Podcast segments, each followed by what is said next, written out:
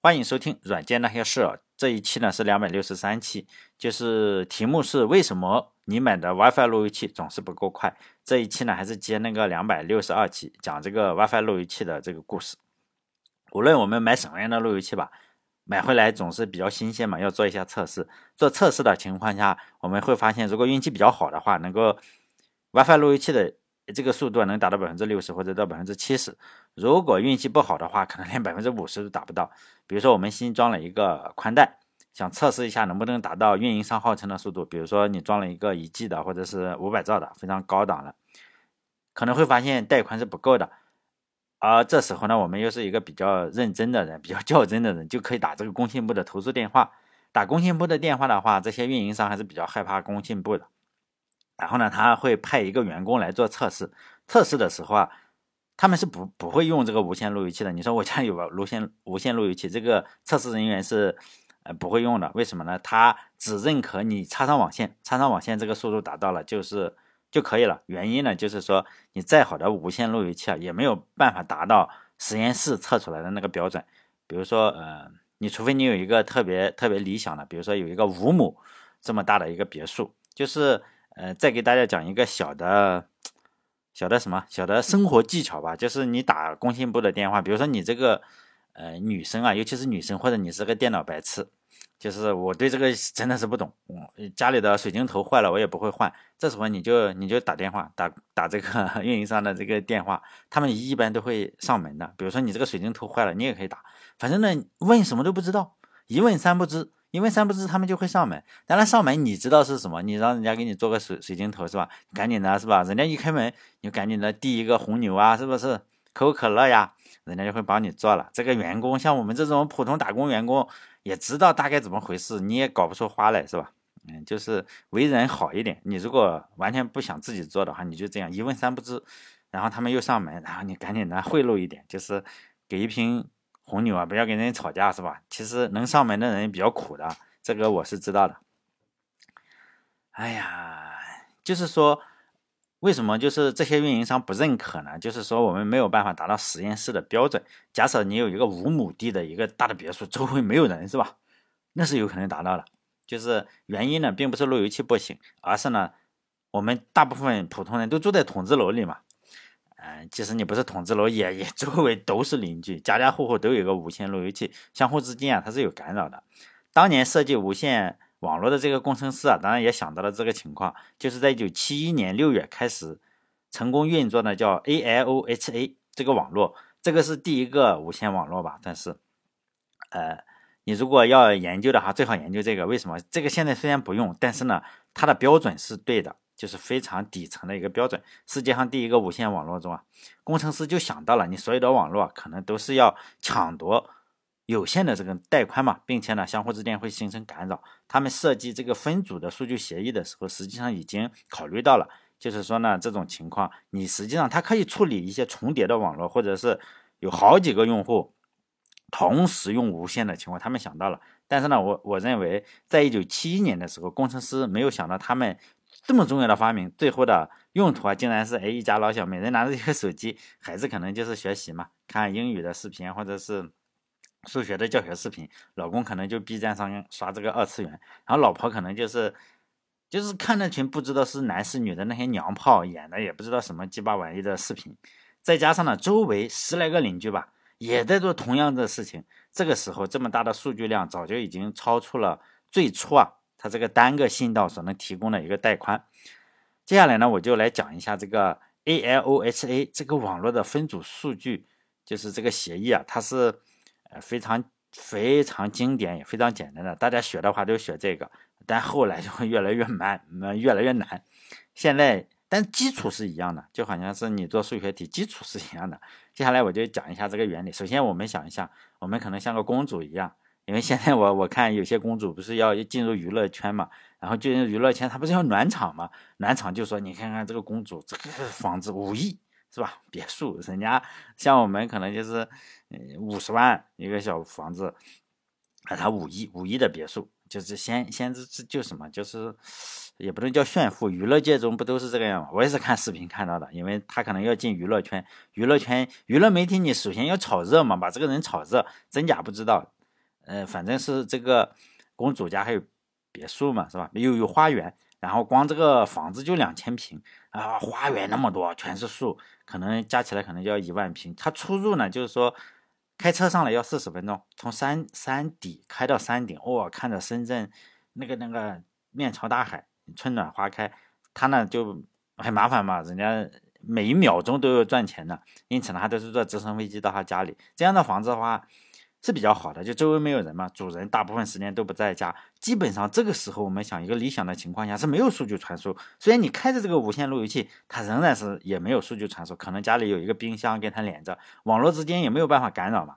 因为这个 WiFi 路由器的呃只有一百毫瓦功率啊，它覆盖的区域就是一百米，已经他的房子可能两百米，可能还覆盖不全。然后呢，邻居邻居在这个一百米之外，这个时候呢，他如果是他家有物联网的话，比如说他的灯泡啊或者什么，这个网络就是偶尔通知一下网络标识符系统啊，实际上是不发送任何的数据。像我们手机的话，就是你买安卓手机的话，谷歌的话大概是有人做测试嘛，你什么都不做，你放在这里二十四小时传一兆，然后苹果你什么都不做的话，它二十四小时大概传六十 K 左右，所以。苹果还是传的少一点，就传回自己的服务器啊，就是外国人做的，像我们这里就比较好了，直接给你封掉了。苹果好像没封哈，就说它网络啊，有时候你什么都不做，它仍然要要确认一下嘛，确认一下自己。如果假设说这个公主就是坐直升飞机回家了，可能她需要用一下网络，然后发个朋友圈什么的，这个时候数据量实际上是相对来说比较小的，这个时候啊，完全可以用。信道的话，就是说我们完全用相同的信道，因为周围没有人嘛，就是这一个或者是部分重叠的信道。如果他有两三个手机的话，基本上也不会产生什么太大的干扰。如果人也多，比如说他在会客厅里有两百五十个娱乐明星，然后举行一个 party，然后 party 的主体就是直播。然后就是，比如说现在直播带货不是很多嘛，大家就在这个五亿的房子里直播带货。假设是这样，让全网都看这个公主家的大房子。这个时候，假如说是两百五十个手机同时连接的话，可能就比较卡了。如果这个时候可能就觉得，哎，我开手机热点就好了嘛。相当于一个手机热点，我们把它想象成一个路由器。这个时候的呃 WiFi 路由器的工作原理就是这样的，就是我要数据传输的话，我先要把这个数据分割成。非常小的分组，就是不是一下全传过去，而是分成非常小的分组。这个 WiFi 要传输的时候，就先检查一下，哎，你这个信道是不是空闲的？就又要不要堵车？你堵车的话，我等一会儿，我等一会儿，我看看不空闲的话，我再等一下。这段时间是随机的，总之啊，它是等一下，随机的。等一下之后再试试能不能发出去。比如说他在娱乐界，然后再去一大批娱乐记者嘛，每个人携带一个呃。不是现在都买这个随身路由器嘛？去拍这些身价数亿或者数十亿的这个娱乐明星，这个时候网络实际上就会越来越叠加，这些相互叠加的网络，它就会以一个交错的方式来传输各个分组。这个时候呢，呃，我们那个记者就会觉得，哇，这个网络真的是卡，为什么呢？人人多了。哎，大家可能会有疑惑，你在讲这个信道，我用了这么多年无线路由器，我怎么就不知道什么是信道呢？这非常正常，因为工程师知道。大部分人别说是不知道信道是吧？就是连配这个路由器，它都是配置不好的。再加上信道，你跟他说，哎，我你怎么配置信信道，那就更麻烦了。所以呢，我们当买回一台无线路由器来的时候，因此呢，只需设置一下网络名称就可以了。我们都是用这个网络名称来建立连接，就好像我邻居这个 WiFi 的名字叫做三楼二零二，我老公不在家，然后就这样做一个名字。当我们连接这个路由器的时候，路由器实际上它会扫描一下所有可用的频率啊，它在空间中啊，它扫描一下，然后它会选择一条不太拥挤的信道来给你的手机传输。但有些人就觉得，哎，我是极客是吧？我是 电脑工作者，或者是我是一个要就是叫什么，就就喜欢深入研究的，觉得这个你选的不够好，路由器选择的信道不如我自己选择的信道好，因此呢，我要自己选择。如果你有兴趣的话，可以在手机上或者电脑上下载一些软件，它有这个软件就分析一下当前环境中 WiFi 信号的这个拥堵情况。当你打开软件的时候，就会列出周边所有的无线路由器啊，或者是无线的 App、AP 啊，或者是基站的信号强度，它都能搞出来。看你下的软件还有用的设备是什么样子，这个信号强度啊、信道实时信息都有，还给你画出一个图形出来。大部分软件啊，还还都有一个。菜单嘛，有一个按钮叫做使用的信道，就是你使用的信道，看看到底怎么样的，你可以清楚的看到你使用的这个信道是不是非常非常的拥挤。当然你可以调整嘛，就我不用这个信道是吧？路由器没给我调好，你可以根据这个信息来调整信道，来避免就是同频干扰。这样软件非常多，你不要问我。有人可能听了之后说：“哎，这个这个软件好，问我用哪一个？”实际上非常多。你只要问这个问题，就说明你不适合用，不适合自动手手动去调整整个信道。你要自己去研究嘛，是吧？说明你问出来了，你就发现你你不适合。相比于这个操作信道的话，呃，对普通人来说，正确的摆放路由器的位置更重要，因为我们连接的质量而言呢，信道实际上是一个太高深的东西啊。对普通用户来说，因为对 WiFi 路由器来说，最大的问题实际上是房子中的墙壁，我们这个墙壁啊，或者天花板，或者是地板，它里面使用了这个钢筋混凝土。如果你房子够大的话，当你离这个路由器有几堵墙，比如说人家家里有十十个卧室，这个就就比较痛苦了。你可以这个连接质量会明显的降低。因此呢，这个时候你要尽量的什么，离这个路由器近一点嘛，就是说让它不要有太多的障碍。那么你就会比较好一点。理论情况下，比如说你住在别墅里哈，周围没有其他的无线路由器，只有你这一台，然后你就连上了。这个时候是有可能达到最大传输速度的。但我没有别墅，我没试过，我也没去过这个实验室。实际上，我认为他们在实验室测应该就是没有没有这些干扰的信号。如果这个时候你连接两台电脑的话，至少书上是这样写的，两台电脑就在同一个信道中，如果满速传输的话，对每一台电脑来说就降低了百分之五十。能能理解这个情况，因为它在同一个信道中，你满速传输的话，你两个它就这么满，它只能是百分之五十嘛。因此，这两台电脑实际上是不能够同时发送数据的，就你发的时候我不能发，同时呢只能传输一台电脑。这个机制啊，它也被称之为书上讲的叫随机超时机制。在这个机机制之下呢，实际上是没有办法。呃，完全精确的实现两个传输信号的交错传输，它还有期间还有很多的间隔嘛，它也没有完全就是满速。如果家里有四五台设备的话，我们两台就已经到百分之五十，有四五台设备的话，那么路由器承诺的数据可能就很快就降到了十兆以下或者五兆左右。但是我们仍然感觉不出来，这个就比较厉害了啊，因为什么？因为我们用个十兆的带宽或者五兆的带宽，你看个 YouTube 看个高清的视频就一点都不卡，更不要说仅仅我们大部分是用来看网络直播。用网络直播的话，说实在的，它的清晰度是不够高的，不如你看这个一一零八零 P 这个高。再说了，这个小手机，你看到这个女的，说实在的，你越不清晰越好看。你看的太清晰了，你就能看到，哎，它好像是这个软件变得不好，越朦胧其实越好看。视频聊天的画质实际上要比高清视频。别说就是一零八零 P 的就要高很多，更不要说四 K 的，现在还做不到四 K，就是直播，哎，现在也做不到一零八零 P 直播。但现在我们可以就是说，在网上买路由器的话，我们随便买一个低端的路由器吧，就它都有两个频率，就是二点四 G 和五 G。如果你买更贵的家用路由器，比如说，呃，像二点四 G 和五 G 两个的就一百来块钱就可以。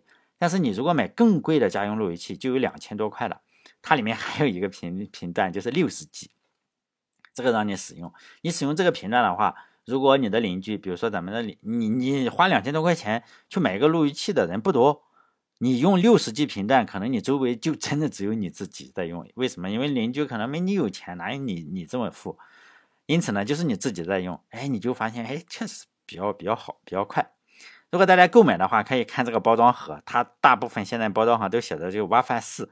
WiFi 五还有 WiFi 六，它分别对应的是八零二点一一 N，还有八零二点一一 AC，还有八零二点一一 AX，就是名字不好是吧？后面这种名字不好，三个标准的名字不好，但是呢，现在就用四五六来代替，基本上就是数字越大，这个速度可能就会快一些，就技术越高嘛。这就是贵一些的，确实，你说买了个两千多块的这个路由器，是不是就一定是快的？也不好说，但是呢，它确实有新技术。因为最重要的技术就是，你能花两千多块钱，它万一有一个六十 G 的这个频段，你可能就是真的是邻居用不了啊，因为他没有那么多钱，所以 最贵的实际上是你的超能力，钞票的钞哈，超能力。如果你邻居也有钱的话，那怎么办？会不会变慢呢？也不是，还有其他的技术。两千多块钱的路由器呢，技术确实比较多，其他的技术会让你就是相互的干扰，呃，就是减少干扰。很多贵的路由器上，它都支持一种技术，它都会标在这个壳上，叫做什么波束成型技术。波束成型技术啊，它确实能干干，就是说减少干扰。较旧的路由器，就是我们可能就是 几十块钱的哈，一百块钱的这种，我们就把它叫低端路由器吧。低端路由器它是全向的，就是我这个路由器向这里一放，我全方向搞，就是说 WiFi 信号全方向搞，就是说它向所有的方向发送信号。呃，可能我们也可以想象到是吧？这这会什么？这会稀释信号嘛？波束成型呢，是我们就是说把这个设备啊，将其位置，就是说我们这个设备啊。呃，位置提供给路由器，比如说我这个，你你向哪个方向搞哈，就是成型的技术。你你向那个哪个方向发，以及路由器指定的信号，比如说你你对着我我卧室会比较的多发一点，你不要全向的，就是哎这样大家能清楚哈，就是多一点嘛，这就加强信号嘛。我相当于定向，哎定向招生是吧？定向波束成型技术，说实在的，并不是强制的，为什么呢？因为这是一个比较先进的技术啊。每家厂商实现的方式都不同的，呃，但是你如果说哇，我又花了个两千块钱买了一个这个有波束成型技术的这个路由器，为什么买回来还是不快呢？但是你别找我是吧？因为什么呢？你买回去到底能不能用也不好说，因为每家厂商都做的不对。呃，不一样，也不能说不对哈，肯定人家是有这个技术。你买回去，如果它还不行，我又不推销路由器是吧？你你花两千块钱，你应该感觉到有用才行。如果就是说你不差钱，反正就买嘛。你差钱的话，买一个一两百块的也不错是吧？那也挺好。如果你的你是电电脑，像我家里就是没笔记本是吧？像台式机，或者我的笔记本不太移动，我们不喜欢背着书，呃，背着东西出去。最好的方式是什么？用网线，就是网线，就是这个几块钱一根的这个网线插在你路由器上，但会比较丑一点。但是你这台式机，这不正好是吧？越丑越好。就是说再好的现在目前来说，再好的无线路由器也不不呃也不如说这个用网线来的快。除了钢筋混凝土的话，还有就是我们邻居家的路由器啊，还有很多其他的因素都会导致这个。呃，WiFi 的呃速度是上不去的，因为什么？呃，前两期吧，前两期讲这个时候，就是这个频段叫什么？ISM 频段，Industry Science 和 Medical 这个频段呢，是所有人的设备都可以免费使用，这个频段你都可以使用，不光你的 WiFi 路由器可以使用，因此呢，还有你家里的微波炉一开机，它也是使用这个频段，它可能就会干扰你的 WiFi 路由器。呃微波炉的频率，说实在的，一开机那就是 WiFi 路由器的一万倍，因此呢，它只要它还是相同的频段，你所以呢，你不不怕微波炉，你就不应该怕这个 WiFi 路由器，它是它的一万倍。当然，那个东西是泄露不出来，但是你只要泄露出万分之一来，那就和路由器是功率是一样大的。哎，反正就这样，除了这个。WiFi 路由器呢，现在设备越来越多，ISM 频段啊，就特别的多的设备。呃，因为为什么呢？因为现在广泛的应用了，比如说我们的无线键盘、无线的鼠标、无线的触摸板，现在无线特别多，还其他的无线耳机，现在叫苹果的这个无线耳机，呃，现在安卓也有了很多都买这个叫什么 AirPods 是吧？还有很多很多这个。无其他的耳机啊，或者遥控器，家里这个电视的遥控器，它都是使用的这个这个频段，就是 ISM 频段。呃，但是它的技术叫什么？技术叫蓝牙，他们都是使用蓝牙。很不幸的话，就所有的蓝牙设备和 WiFi 的路由器，它用的是同一个频段，二点四 G 频段，这导致了它们之间会相互干扰。我们都知道，你这个微波炉出来的波，对他们来说，你有没有信息是没没有意义的，反正它干扰。这种情况下，就 WiFi 你是进步嘛？蓝牙同样也要进步，为什么？这个内卷嘛，你这个 WiFi 的信号，那么多技术，我如果蓝牙不行的话，那么我我蓝牙每次都被你压着打嘛，因此呢，这就内卷。蓝牙呢，它采用了是什么？马芬多指相同的那个，跟马芬多指相同的一些军用扩频、跳频的技术来解决这个问题。这个东西啊，就相当于内卷。我还是说的嘛，最开始的时候肯定是有用。但是所有的设备都用了之后啊，你就不行了，效果不明显了，就好像是在电影院里看电影一样。你刚开始你第二排的站起来是管用的，但第三排是不是必须要站起来？结果所有人都站起来了，第一从第一排到第最后一排都站起来了，你仍然是一样，跟大家都做的一样。结果呢，就是内卷了。这个信号也是这样内卷，也跟上辅导班一样吧。如果大家都上辅导班，基本相当于都不上辅导班。为什么呢？因为你所有的设备都用这种各种先进的技术来抢这个频段，最后你抢得到吗？抢不到的，都是一样。主要是还是你设备多，就相当于没有用这个技术。但是内卷一旦开始的话，你就停不下来。现在的蓝牙，的技术也非常非常先进了。刚开始技术没那么先进，现在的蓝牙已经开始使用就是自适应的跳频扩频技术，然后动态的适应周围的环境。哎，如果系统啊检测到，哎，我这个频道怎么这么忙？它就不寻找这个频道了，这跟什么跟 WiFi 是一样的，如出一辙。就是目前比较先进的蓝牙技术已经可以达到就是一百米了，呃，比现在就是上一代的话，上几代的话，你可能就是五六米、七八米就不行了。现在实际上非常远了，现在已经一百米，跟这个 WiFi 的信号差不多，传输距离是跟 WiFi 差不多。虽然现在传输距离也好，还是频段也好，就是看起来是差不多的，但是 WiFi 跟这个蓝牙技术还是有非常非常本质上的区别。蓝牙呢，采用的是什么主从方式？就是我连你啊，一个主的是一个从的，你不可能是不像是 WiFi 是什么？WiFi 的信号，WiFi 接入的设备基本上都是公平的，你这个接入进去的是手机也好，还是电脑也好，它两个之间是公平的。但是蓝牙是不是这样？它一定是有一个。CS 模式吧，叫哈，嗯，好像叫 CS 模式吧，主从方式我记得是。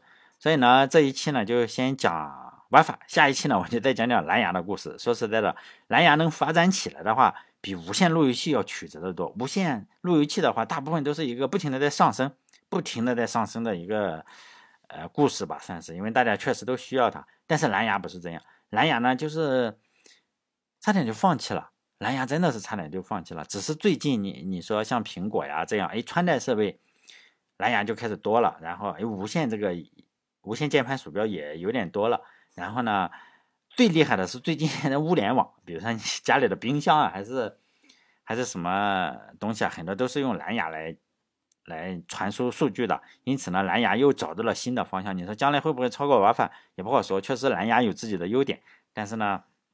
每个人每个东西嘛，每个技术都有优点也有缺点嘛，所以呢，下一期呢就再讲讲蓝牙技术。好嘞，这期到这里，再见。